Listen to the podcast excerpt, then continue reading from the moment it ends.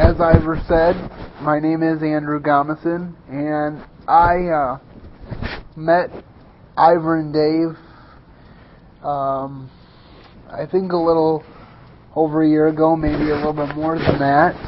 Um, when I was volunteering at Guiding Light Mission, and uh, um, you know, Ivor is excited um, for you to hear my testimony, but I, I, I really have to brag on God a little bit first and, and talk a little bit about Thomas's testimony, the man that was spoken of uh, briefly by Ivor, um, because I've never seen um, in all my uh, time at Guiding Light, I don't think I've ever seen anyone transformed quite to the degree that Thomas was. Um, if any of you listen to FM 91.3, you can hear Thomas on the weekday evenings. Um, and it's just amazing to think that this uh, man was changed as much as he was. And Thomas is one of my dear friends today. And I would have to say that for me, the best part about working at Guiding Light Mission has been the relationships with others that I've been able to cultivate. Um, before I get into my uh, testimony, I'd like to open in a word of prayer. Heavenly Father, we come before you and we ask that you would be present tonight. We ask that you would be made real in all of our lives tonight. Lord, I don't know where everyone is spiritually, physically, financially, Lord. I don't know what all their needs are, but Lord, you know. And you're already working your plan out. And Lord, help us to see where we may be part of that. Thank you for the bond that is Jesus Christ. Lord, as your word is open, Lord, may your words and not my ideas spill forth. I pray this in Jesus' name. Amen. Today, I want to talk to you about a very important question. It's a question that we all have to ask ourselves, and we'll all have to answer one way or another one day, whether we choose to do so now or later. And it's this question Who is Jesus Christ? Now, this has been a very hotly debated topic by many people from many different perspectives some people actually care about the answer, and others don't, in fact, care very much about that answer. They are more concerned with stirring up debate, with causing people to doubt, or with downright causing or aiding and abetting unbelief than in really helping anyone out. But as I said, it's a question that we all need to answer. And for me, I grew up in a Christian home. My parents took me to church every Sunday uh, when I was in my early childhood. I don't think there was a time when the church doors were open that my family was not present. And I learned a lot about the Bible stories and I, I learned a lot about Jesus Christ, but there came a point when I was almost five years old where I had to answer this question for myself. Because my grandfather died and I uh, asked my mom, I said, Did he go to heaven? And she said, Well, I don't know if he went to heaven because I don't know what he thought of Jesus Christ. I don't know what his answer was to the question, Who is Jesus? And at that point, I started to think about my own mortality, the brevity of life. Kind of a weird thought for a five-year-old, but but I I was thinking about this and how eventually I would have to answer that question. And as a result, I uh, bowed the knee to the Lord as my personal Savior when I was, well, just before my fifth birthday. I think it was April of 1984. That was the best decision I ever made, and I, I would like to be able to tell you that I had no struggles from then on out. I would like to be able to tell you, folks, that everything was rosy and that I never struggled with who I was or what I was doing here on this earth. But if I told you that, I would first of all probably be the only one in this room to actually say that about myself because we've all had doubts. And I would be telling you one of the biggest lies ever because my whole life, for the next nine years anyway, and, and to a smaller degree after that, has been one struggle after another answering that very question. Is God who He says He is, and can I trust Him? See, see, there was a man and if you'll turn with me in your Bibles to the book of Exodus, chapter 4, we're going to talk about a couple different encounters that people had with God. First gentleman we're going to talk about is a gentleman that I relate to very much, and that is Moses. Now, if you know anything about Moses, you know that he was the son of Hebrew slaves. He was hid in the bulrushes for three months, I believe. And when he could no longer be hid, his mom put him on the river, the Nile, where he was picked up by the mother, or no, the daughter of the Pharaoh, and adopted as a prince of Egypt. And then he was raised in Egypt, and through some certain circumstances, he left Egypt and ends up 40 years leading sheep on the back of the desert. So one day, he sees a bush that's burning. I don't know about you, but my family burns wood uh, every winter to heat our home, and so, and we usually go through um, a certain amount of wood every year. I don't know, I think it's a couple cords, but anyway, the wood gets used up and we have to buy more or chop more and be ready for the next round. But there was something unique about this burning bush in that it wasn't burning up.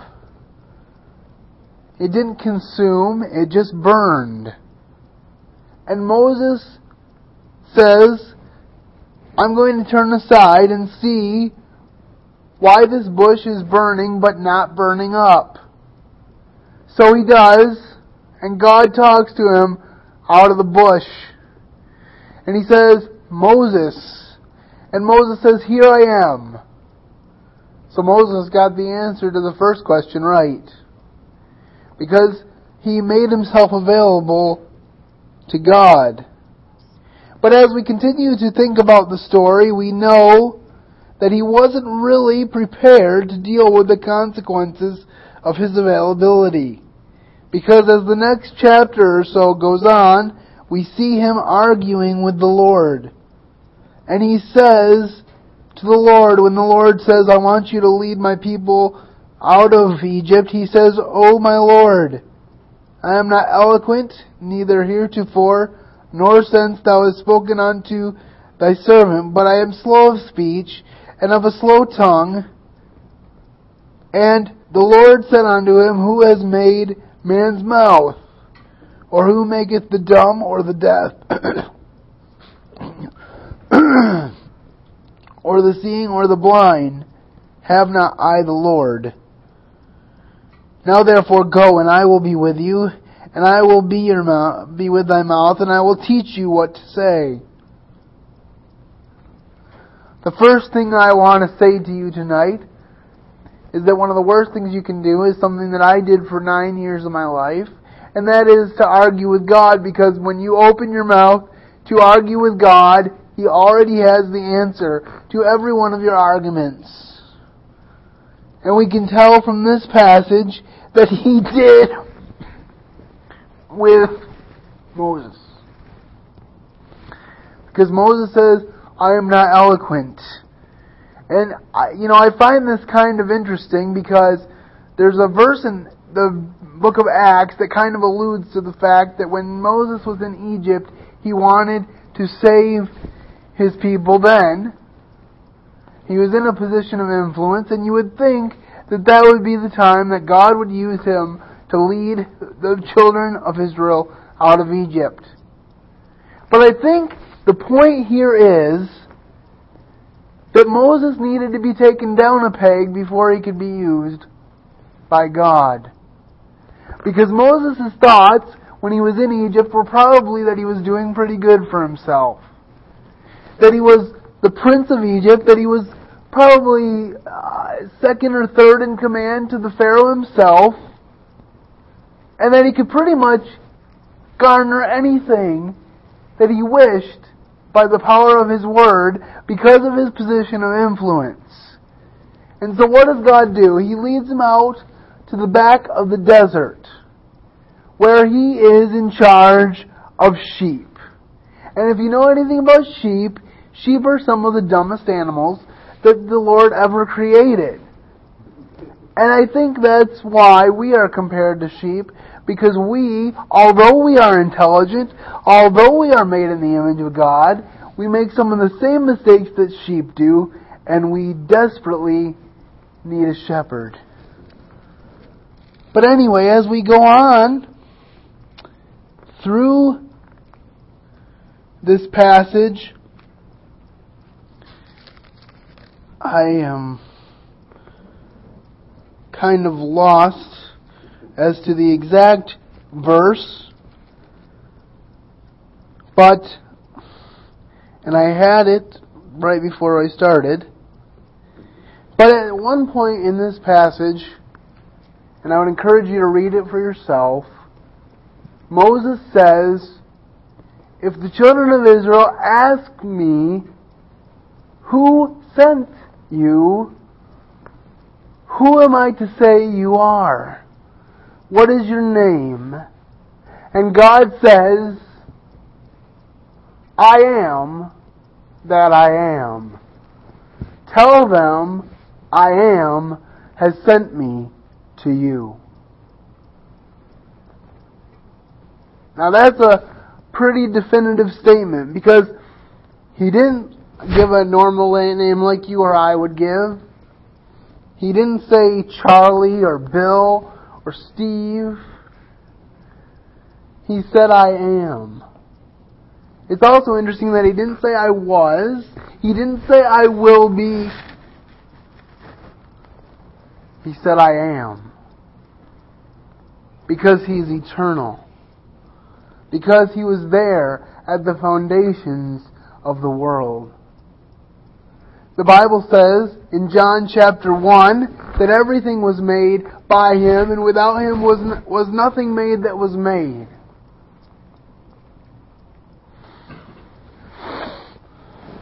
And I want to direct you, before I continue with my own testimony, to the book of John in the New Testament, chapter 8 the end of the book of John, chapter 8.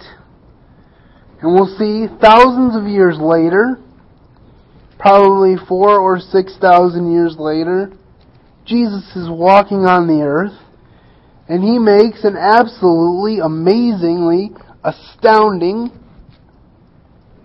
statement. And then, after I read this, I will finish up my own testimony on my journey, but I thought this was so neat. In John chapter 8, near the end of the chapter, Jesus says,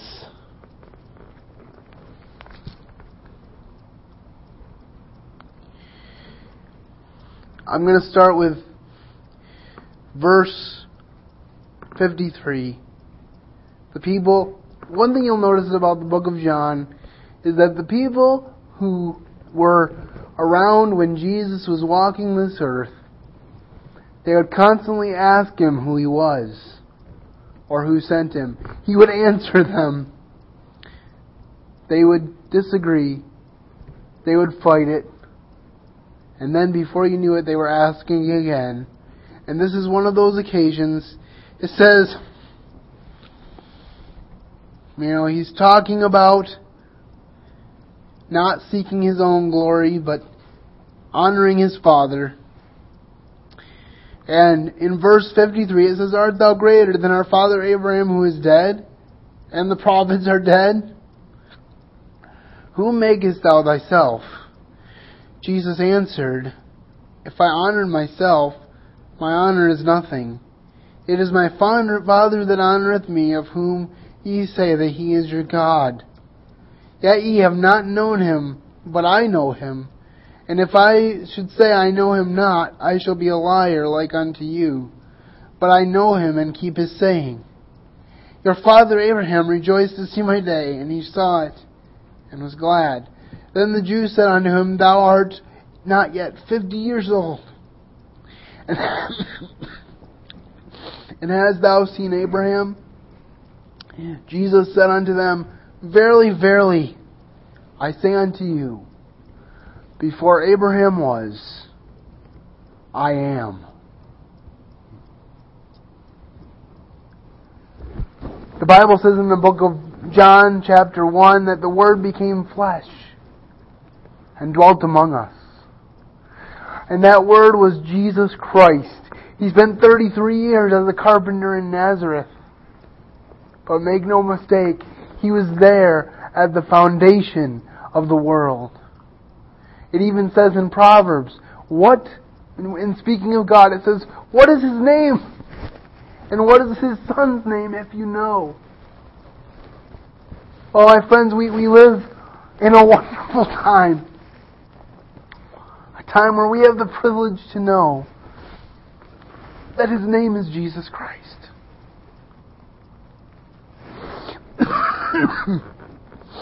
And I'm just going to pull out one more passage real quick. I never get tired of the Word of God. Um, John chapter 18. John chapter 18, Jesus is about ready to go to the cross for us. And he goes to the garden and the people and the priests come after him, and Judas with the detachment of the guard. Verse 4 says, Jesus therefore knowing all things that should come upon him, went, went forth and said unto them, Whom seek ye? They answered, Jesus of Nazareth. Jesus saith unto them, I am. As soon as he had said unto them, I am, they went backward and fell to the ground. I often wonder what it would have been like to be there that day. I often wonder if any of those guards maybe rethought things, maybe you realized that this man was not going to come unless he wanted to come? The Bible says, Jesus said in John chapter 10, I, the good shepherd, give my life for the sheep. He says of his life, No man takes my life from me. I both lay it down and can take it up again. And we know that he did that because he died an awful death, was buried in a new tomb, and three days later, the stone was rolled away.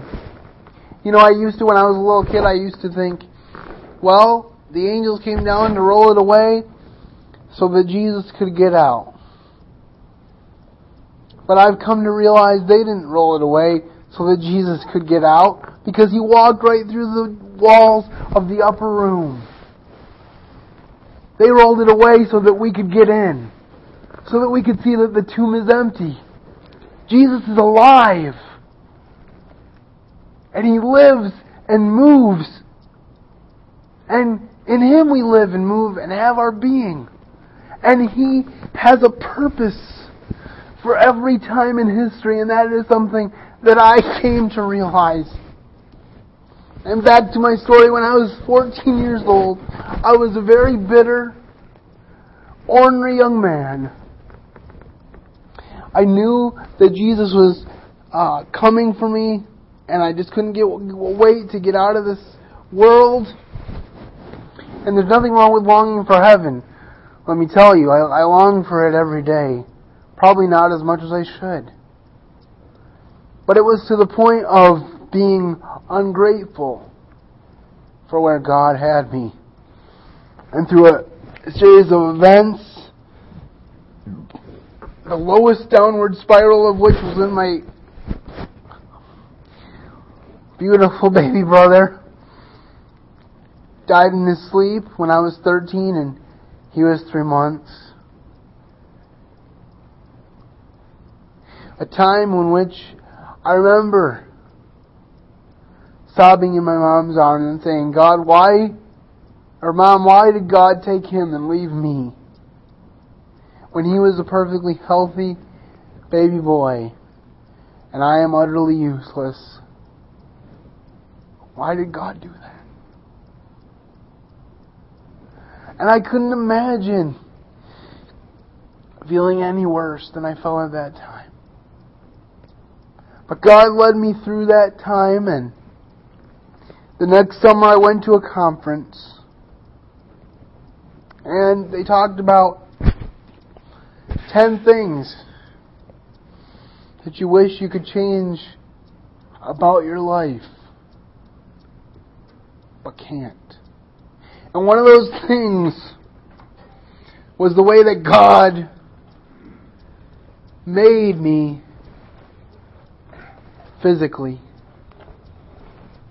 And as I began to grapple with this, and as the speaker was speaking that day, you know, and I have to say, I've been to this conference a few times, I think I had heard it once or twice before. I don't know, maybe it was the first time.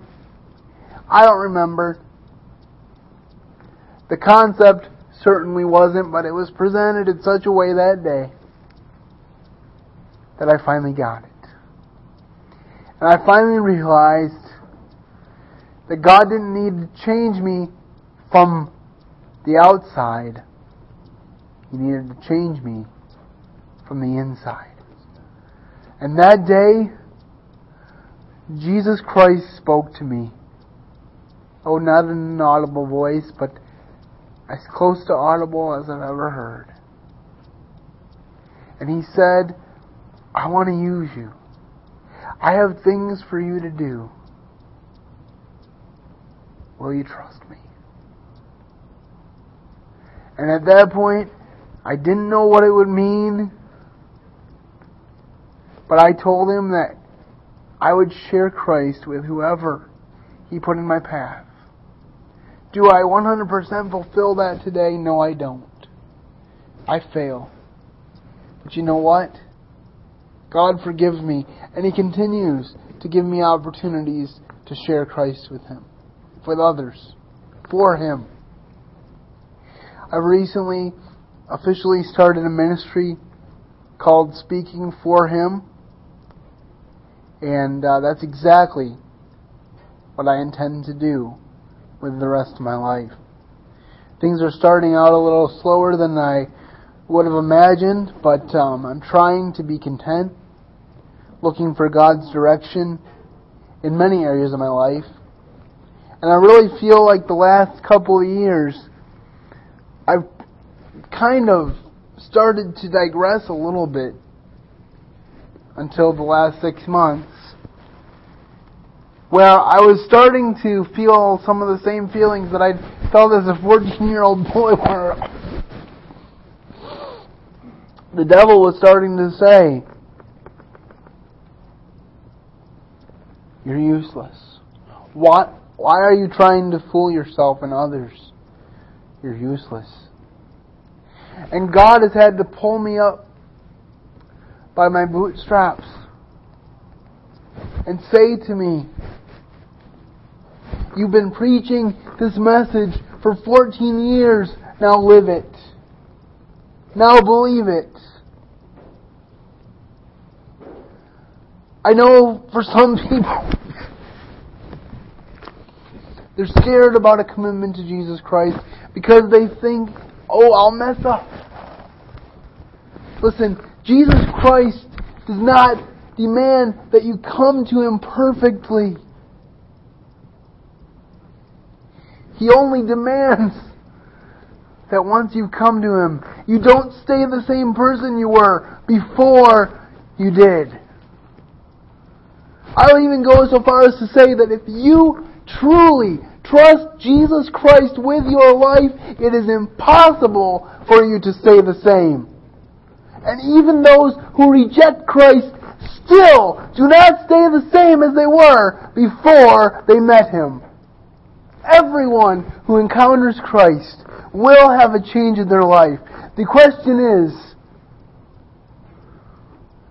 will you reject Him or will you accept Him? And for those of us who are believers, there's still questions for us to answer.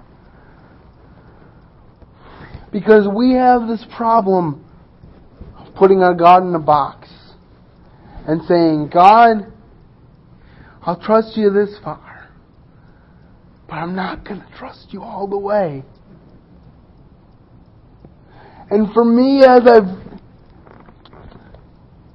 taken these tentative steps toward full time ministry, and Ivor and Dave have been a big help in that. Their encouragement and some projects that uh, we're beginning to work on that I'm sure you'll get more information on as time goes on. And I've been reminded of something Ivor said earlier. He said we're not to walk this road alone. You know, that's one thing that I've made a commitment of as I've pursued full time ministry is that this ministry isn't about me, it's about Him. That's why you won't find my name on the ministry title. And you'll find me partnered with people like Dave and Ivor because it's not about me.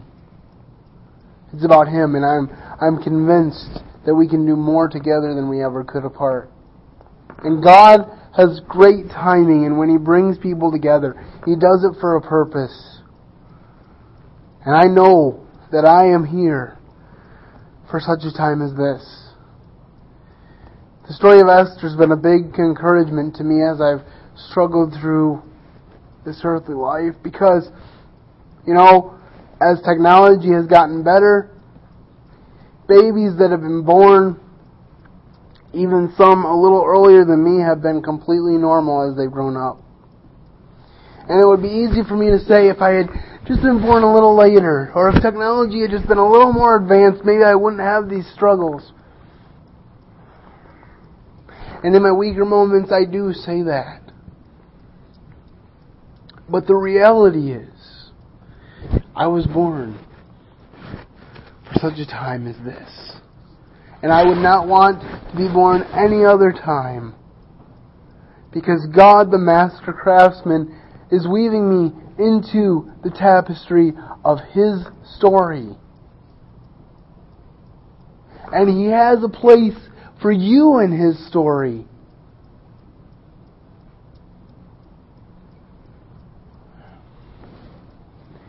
And I would encourage you to find that place and embrace it. Don't run. I, I ran for nine years. I tried to give God the same load of baloney that Moses did. I said, God, send someone else. God, if you would just give me this better body. I can't even get out of bed by myself, God.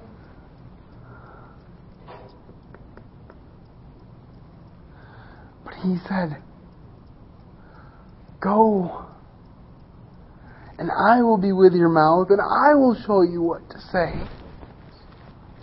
You see, God uses broken and useless people. He doesn't choose the cream of the crop. When he chose the king of Israel, the king that was after his own heart, he chose the eighth born son.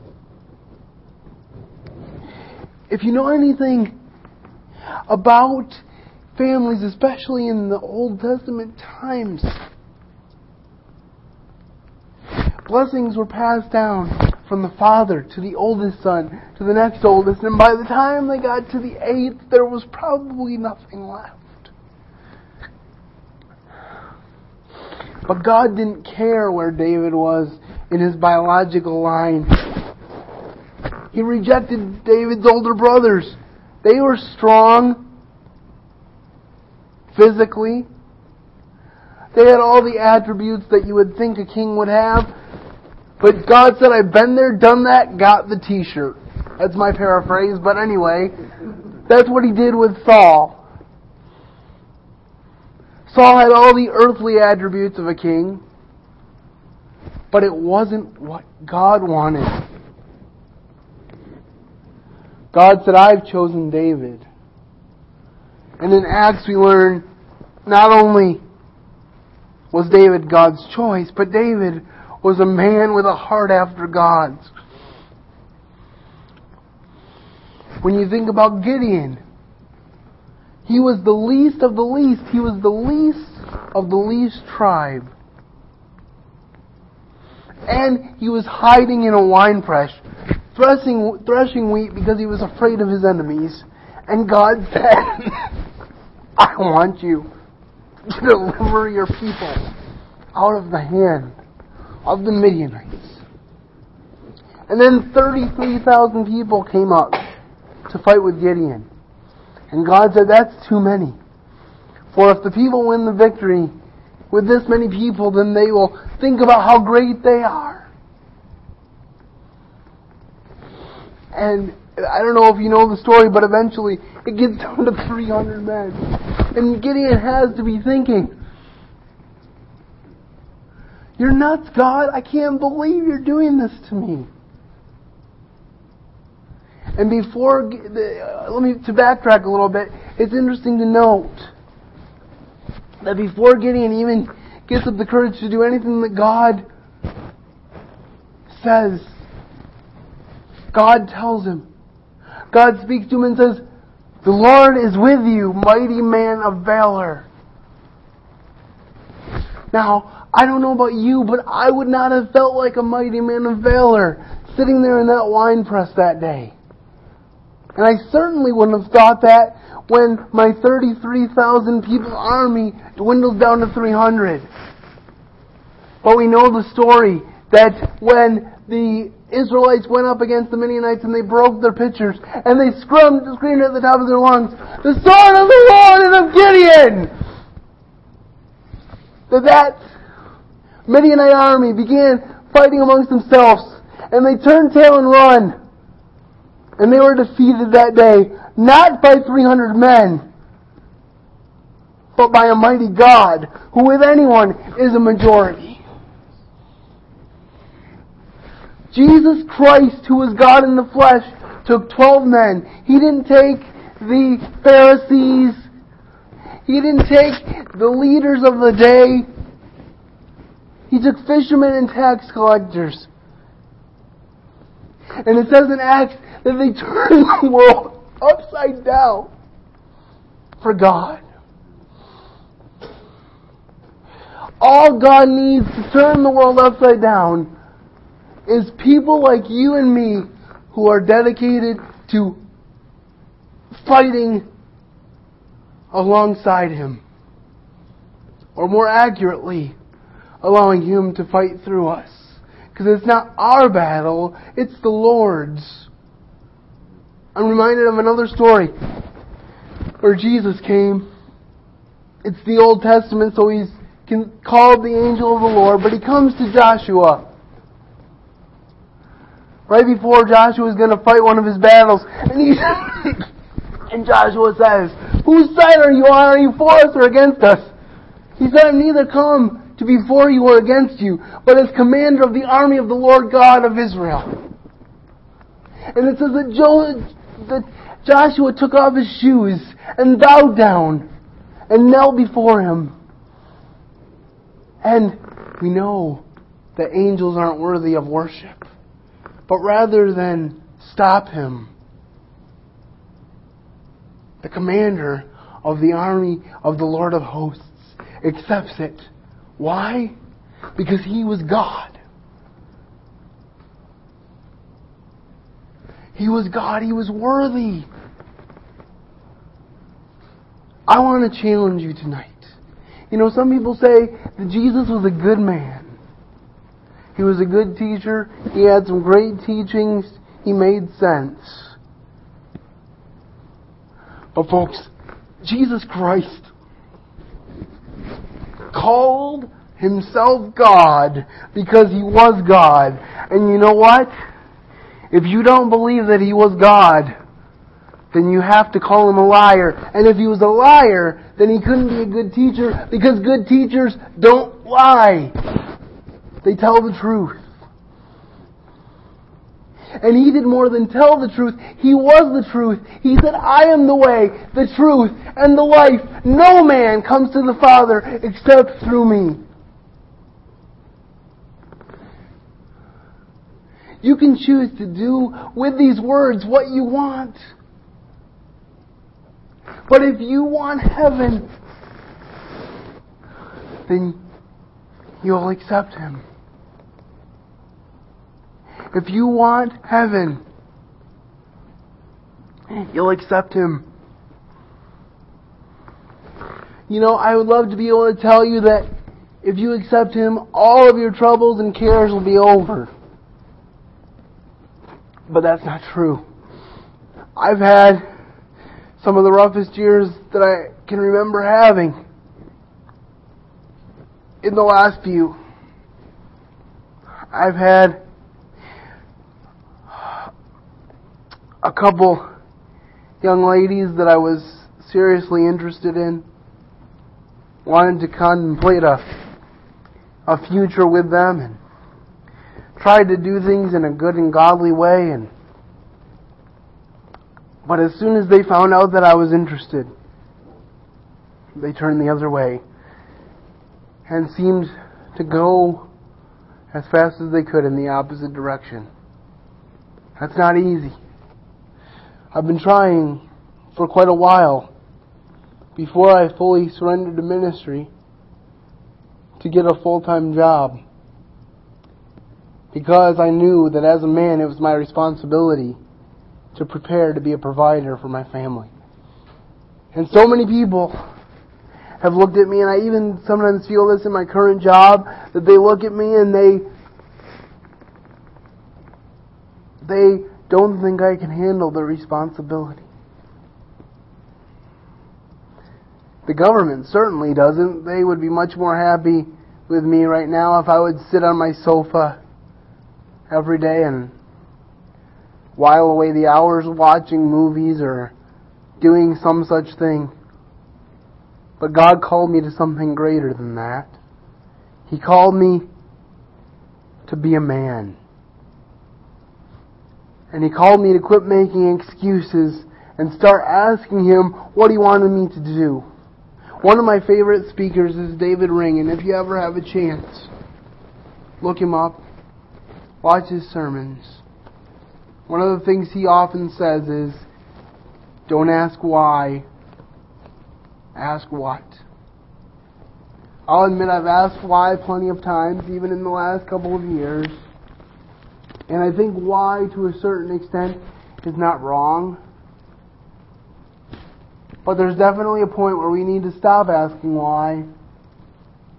Why didn't things work out the way we wanted to? Why am I struggling in this area or that area? And just start asking God, what is it that you want me to do? So, where am I at right now? In May of 2006, I graduated with a bachelor's degree in communications, which some would say was a miracle in and of itself because I started out in special education and they were constantly downplaying my potential and my parents finally had enough and pulled me out of the public school system. Best thing they ever did for me. And in 2006 I graduated with a 3.9 GPA and got my bachelor's degree in communications and uh, I worked for ten and a half years as a telemarketer for Right to Life of Michigan. I've been very passionate about that cause too because the Bible says, Before I formed you in the womb, I knew you. And I was born at six months gestation. 33% of all abortions take place at six months or later in a pregnancy. And yet I sit here today as a living testimony that babies of that age are indeed alive. They are indeed unique creations of our Almighty God. And I will continue to fight for them in one way or another as long as I can.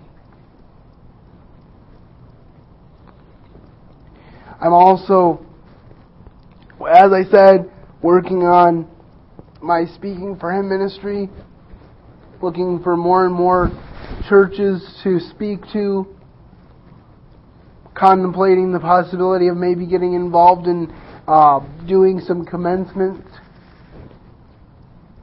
for high school graduations, maybe some father son opportunities, because I have a real passion for manhood. We live in a culture that does not respect the differences between men and women that God, in His unique and creative way, gave to us.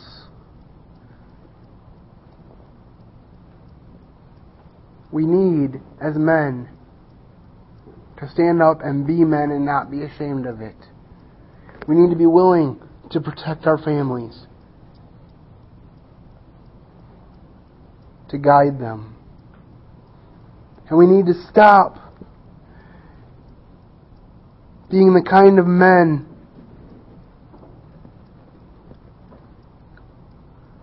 that back down from a challenge.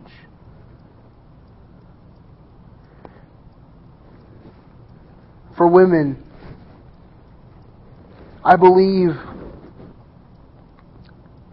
that you are the greatest gift that God could have ever given to us as men. And I believe that so often we take that for granted. And I, I want to tell you that I appreciate you. For any of you that are mothers, I appreciate that so much. My mom was a stay at home mom of 11. I was the oldest of those children.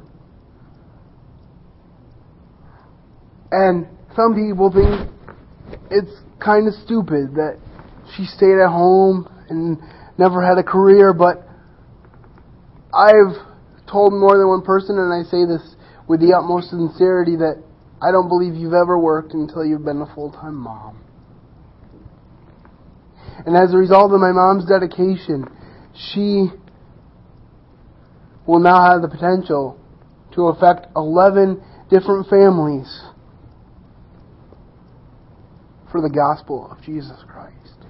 And when you think about the fact that the children of Israel started with 12, the possibilities for impacting our society are amazing. If the Lord is willing, I, I um, am praying that He will give me a wife. I'm praying that I'll be worthy of her. That I'll be prepared to be the husband that I need to be, to be the father of my children that I need to be. Because I'm praying for a full quiver of those as well. We're at a time in our country where everything goes. As long as you're sincere. But God painted things in black and white, and He knew what He was doing. So I just want to close by encouraging you to be who God made you to be, and don't be afraid of it. Don't wish you could be something else. I I've wasted time doing that. I know what that's like. I just wanted to let you know that right now, as far as my ministry needs go, I'm raising money to hopefully purchase a new van come spring. My current van has just a shade under 260,000 miles and uh, is nine years old. So it's hopefully going to last me a little while longer, but not much. And if you feel so minded, there is a link on my website to give donations. Um, you can also um, give donations directly to me. I want to assure you that I am making a full accounting of donations that I receive and that everyone who partners with me will have a very clear report from me as to where that money is going. I can also assure you that my friend Dave is helping me in this endeavor, so I have accountability. I'm not attempting to go my own way in this. I'm attempting to be a faithful steward of what God has entrusted to me. Because He said that if you are faithful in little, you will be faithful also in much. And it may be tempting as the world gets darker to kind of hang on and wait for the Lord to come back. And believe me, I'm excited for that day because on that day, I'll get a new body. I'll finally be able to kneel. And when I kneel for the first time, it will be before my Lord and Savior, when I confess Him as Lord to the glory of God the Father. And I'm excited for that day.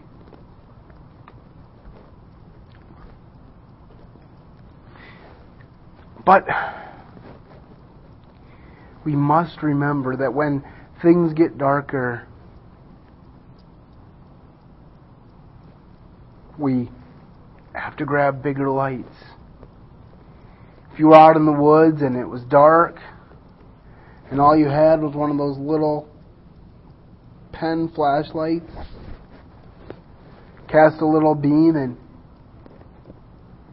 your friend had one of those big flashlights that was, I don't know, 150 or 200 times that, which would you rather have? You'd rather have the bigger light.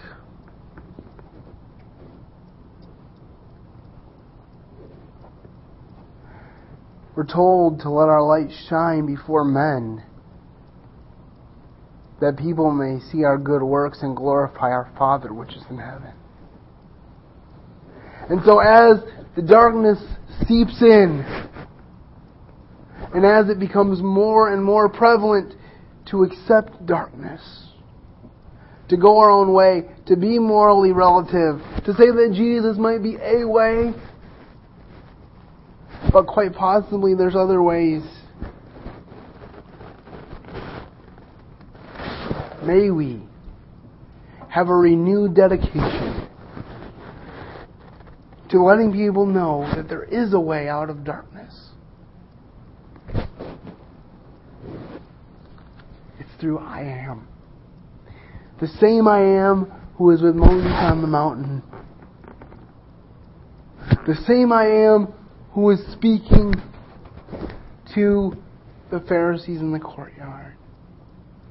And the same I am who was arrested and beaten and battered because I'm a sinner. Because I went my own way. Because I'm selfish. And because each one of us has a sentence of death hanging over our heads. I'll close with this illustration. There was a shipbuilder. He was very good at what he did, and he was hired to build a ship. And in April of 1912, it set out on its maiden voyage. That ship was called the Titanic. And there was a sign on that ship that said not even God could sink this ship. And they were so confident that this ship would stay afloat that they took some of the lifeboats that were supposed to be on that boat and they took them off and left them in port because they wanted more room for people. And one chilly night in April, that ship hit an iceberg and started to go down. And people had to climb aboard lifeboats. Now, I don't know if there were any people like this on board. I would imagine there might have been a couple who said, well, they, they told us this ship could never sink. So I'm just going to stay here. I'm going to have a grand old time.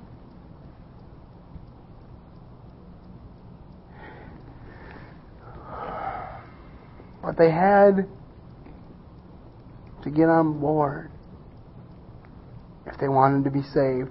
They had no control over the fact that the ship was sinking. They only had control over the fact that they needed to go. And even in that case, there was a testimony of great love. Because for the most part, the men stayed on board and watched their wives and their children climb on board those lifeboats. And it was the last time many of them saw each other. And those men went down with that ship and died for the sake of their women and children. I believe that we as men need to have a similar attitude. We need to be willing to die for our women and children. But even more importantly is the fact that we serve a God who had that attitude about us. Because the Bible says in Romans chapter 5 that while we were yet without strength, Christ died for the ungodly. So it comes back to the question I started the evening with as we close. Who is Jesus to you? Is he a good man? Certainly he was that, but remember what Jesus said when somebody called him good? He said, Why do you call me good? No man is good but God alone.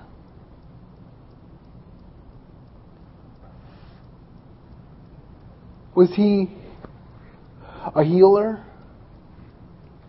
Yes, this is true. Was he a preacher? Yes, he preached boldly. But more than any of those things, he was, is, and always will be the Son of the living God. And in a moment in time, for reasons we cannot understand, he stepped out of heaven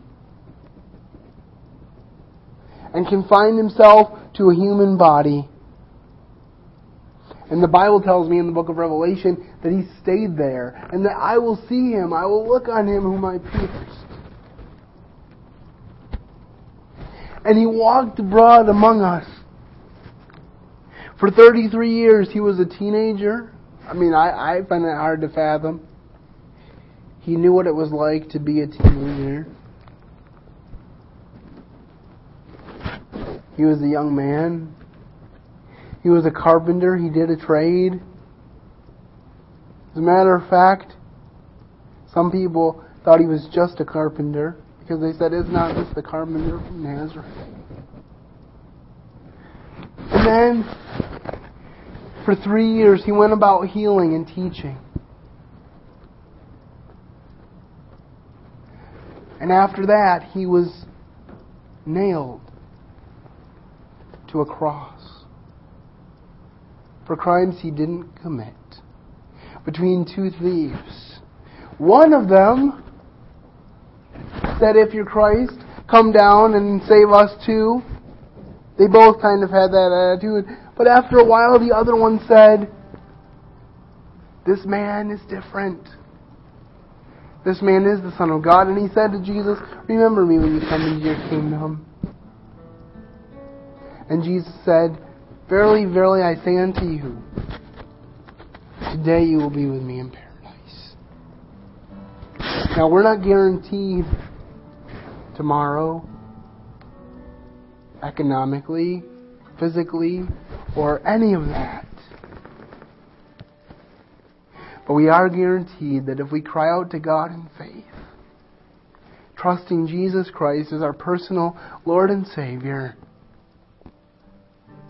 that He will save us, and being confident of this very thing, that He who has begun a good work in you will complete it until the day of Jesus Christ. Thank you very much for your attention tonight. I hope, as I hope for myself, that we will leave today different people than when we came. I'd like to end with a simple plea. Oh soul, are you weary and troubled? No light in the darkness you see. There's light for a look at the Savior and love more abundant and free. Turn your eyes upon Jesus. Look full in His wonderful face. And the things of earth will grow strangely dim in the light of His glory and grace.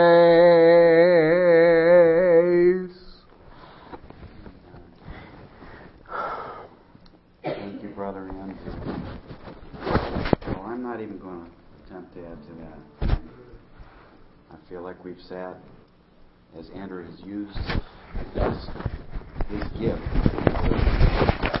we literally to sit before the Father working through him. And uh, I just want to thank him, but really I just want to thank God. So I'll